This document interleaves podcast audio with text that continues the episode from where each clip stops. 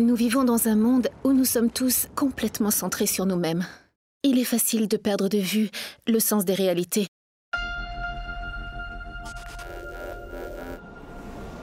T'as dit que t'ignorais combien de temps il restait. Qu'est-ce que t'entends par là?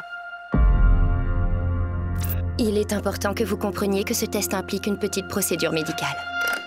Pour un jeu vidéo? J'ai toujours été du genre à vivre dans le présent et voilà que je me prends le futur en pleine gueule. J'ai vu que vous avez récemment enregistré votre première neutralisation. Hein? Et qu'est-ce que vous avez ressenti?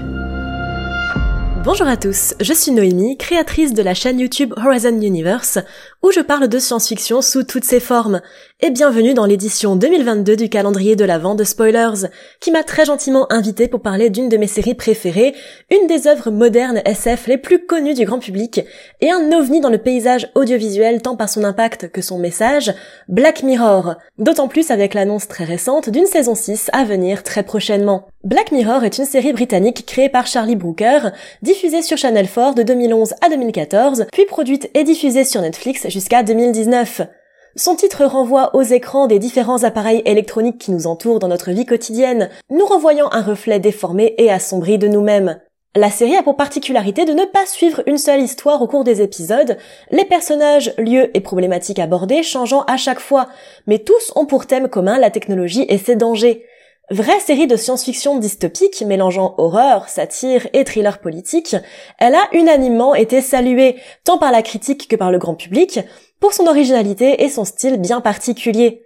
La série part du principe que la technologie peut être considérée comme une forme de drogue ayant un pouvoir et une utilité possiblement infinie sur nos vies, en explorant ses effets secondaires plus ou moins néfastes, même y a de rares occasions positifs comme dans l'épisode San Junipero. En explorant ces divers aspects, la série et ses créateurs nous emmènent dans un véritable monde dystopique. Et finalement, pas si différent d'une autre. C'est très certainement ce qui a fait son succès auprès du grand public, car ces thèmes nous parlent à tous en tant que consommateurs d'écran. N'êtes-vous pas en ce moment même en train d'écouter ce podcast via votre téléphone, tablette ou ordinateur? Plusieurs grands thèmes sont traités à travers des différentes saisons, notamment la frontière entre réalité et virtuel. De nombreux épisodes nous permettent d'explorer cette frontière de plus en plus fine, comme l'épisode phase d'essai où un testeur de jeux vidéo se fait implanter une puce qui simule un jeu ultra réel. Nous suivons toute son aventure dans le jeu alors qu'il est mort d'un arrêt cérébral dès le début de l'épisode. Dans la même veine, l'épisode sans état d'âme nous fait nous interroger sur la manipulation des technologies et des gouvernements, un soldat étant envoyé tuer d'autres êtres humains, ressemblant à des monstres par l'implant qu'il a reçu.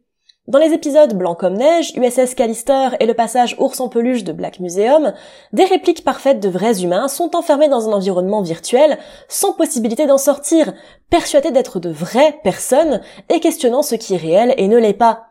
Un hommage pas très discret mais très bienvenu à Matrix, notamment visible dans Pandé le DJ. Le lien humain et le rapport à l'autre est également au cœur de la série, avec des épisodes très marquants tels qu'Archange, où une mère implante à sa fille une puce lui permettant de suivre ses moindres faits et gestes, ainsi que contrôler jusqu'à ce qu'elle voit, ou le très célèbre épisode Chute libre, qui a donné lieu à pas mal d'articles sur un système similaire en Chine, où les réseaux sociaux déterminent la valeur des individus, les forçant à toujours se présenter sous un jour aseptisé et pseudo-parfait, afin de gravir les échelons de la société, empêchant tout réel contact humain.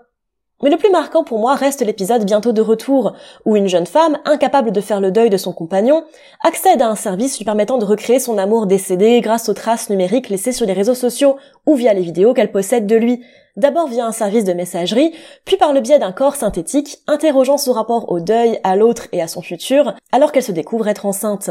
Enfin, la série interroge les problématiques sociales et sociétales, notamment sur des questions de manipulation et de propagande, comme montré dans l'épisode Waldo où les citoyens élisent un personnage de cartoon. La série n'a pas pu mieux l'exprimer qu'avec son épisode N virtuel, où un hashtag lancé sur Twitter permet de voter sur la prochaine personne à tuer, dans un jeu appelé le jeu des conséquences.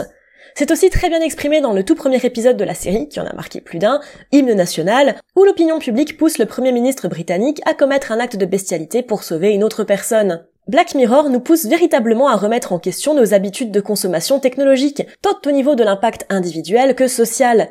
Êtes-vous la même personne sur les réseaux sociaux? Combien de temps passez-vous derrière un écran chaque jour? Où se situe votre vie sociale et familiale par rapport au flot d'informations quasi infini du net? Pouvez-vous vraiment tout croire sur les réseaux? À quel point la technologie a un effet sur votre vie? Quelle est la dernière fois que vous avez vraiment passé une journée sans écran?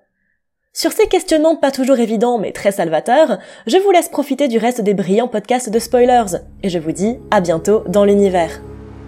Si on regarde en détail la courbe de vos chiffres, vous jouissez d'une belle notoriété.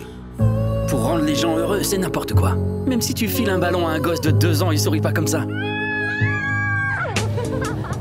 La singularité, c'est quand les hommes seront dépassés par les ordinateurs comme ils l'ont été par les femmes au siècle dernier. T'es tout simplement adorable. Éprouve une vraie empathie pour les autres espèces. On n'a pas foncièrement envie de s'entretuer. Je t'ai trouvé.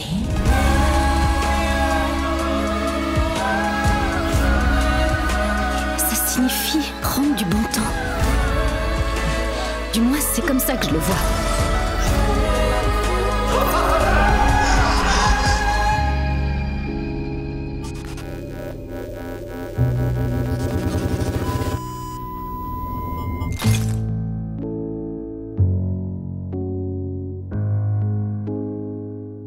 Vidéaste spécialisée dans la science-fiction et pourfendeuse de ses clichés, Noémie Delgado propose sur sa chaîne YouTube Horizon Universe et son compte Instagram associé des chroniques pour découvrir ou redécouvrir un nombre astronomique de romans de SF, leur adaptation filmique ou sérielle, mais aussi des concepts propres à ce genre comme l'Uchronie, le cyberpunk ou encore les voyages temporels. Retrouvez Horizon Universe et les réseaux de Noémie Delgado en description de ce podcast et la série Black Mirror sur Netflix.